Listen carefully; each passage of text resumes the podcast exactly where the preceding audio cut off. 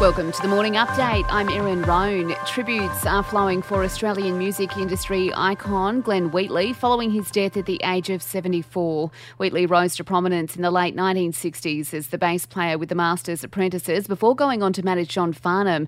Music journalist and friend Paul Cashmere says he was a key to Farnham's success. Glenn Wheatley put John Farnham in as the lead singer of the Little River Band. Took him to massive international success. John, as a solo artist, had never really been that big in America, but he was with the Little River Band. Came out and did uh, Whispering Jack, and then it just did not end.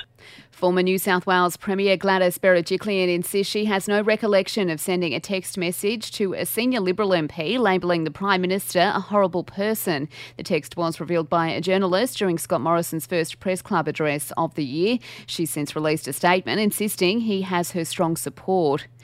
A supercell storm has ripped through southeast Queensland overnight, leaving up to 25,000 homes and businesses without power. Logan, south of Brisbane, was the worst hit. The Weather Bureau says it was quick but severe. The cleanup is now underway.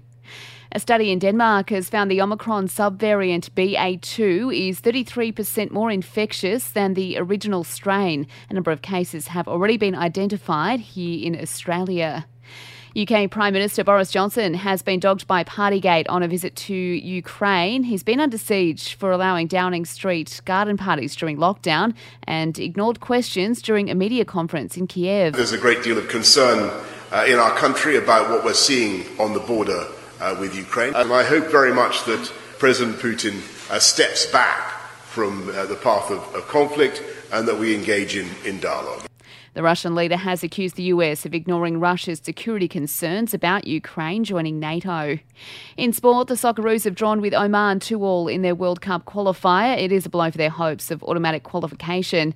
In cricket, the Aussie women will take on England in their third one dayer today. And to the US, and NFL legend Tom Brady is retiring. He's called it quits after 22 seasons.